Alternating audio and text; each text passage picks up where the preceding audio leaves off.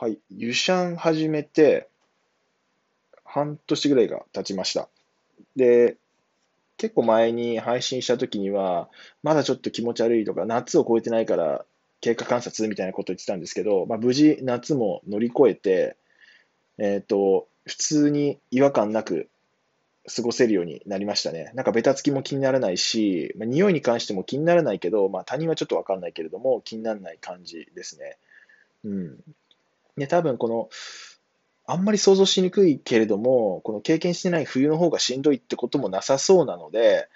まあ、もうこれから優勝でいけるかなっていう、なんか、うん、自信がついた感じです。これで僕の生活から、あの、シャンプーが消えたので、むちゃくちゃ嬉しいですね。うん。よりシンプルにというか楽になったなっていう実感があります。なので、またちょっと1年ぐらい経ったらまた経過報告しようかなと思いますんで、ぜひ聞いてください。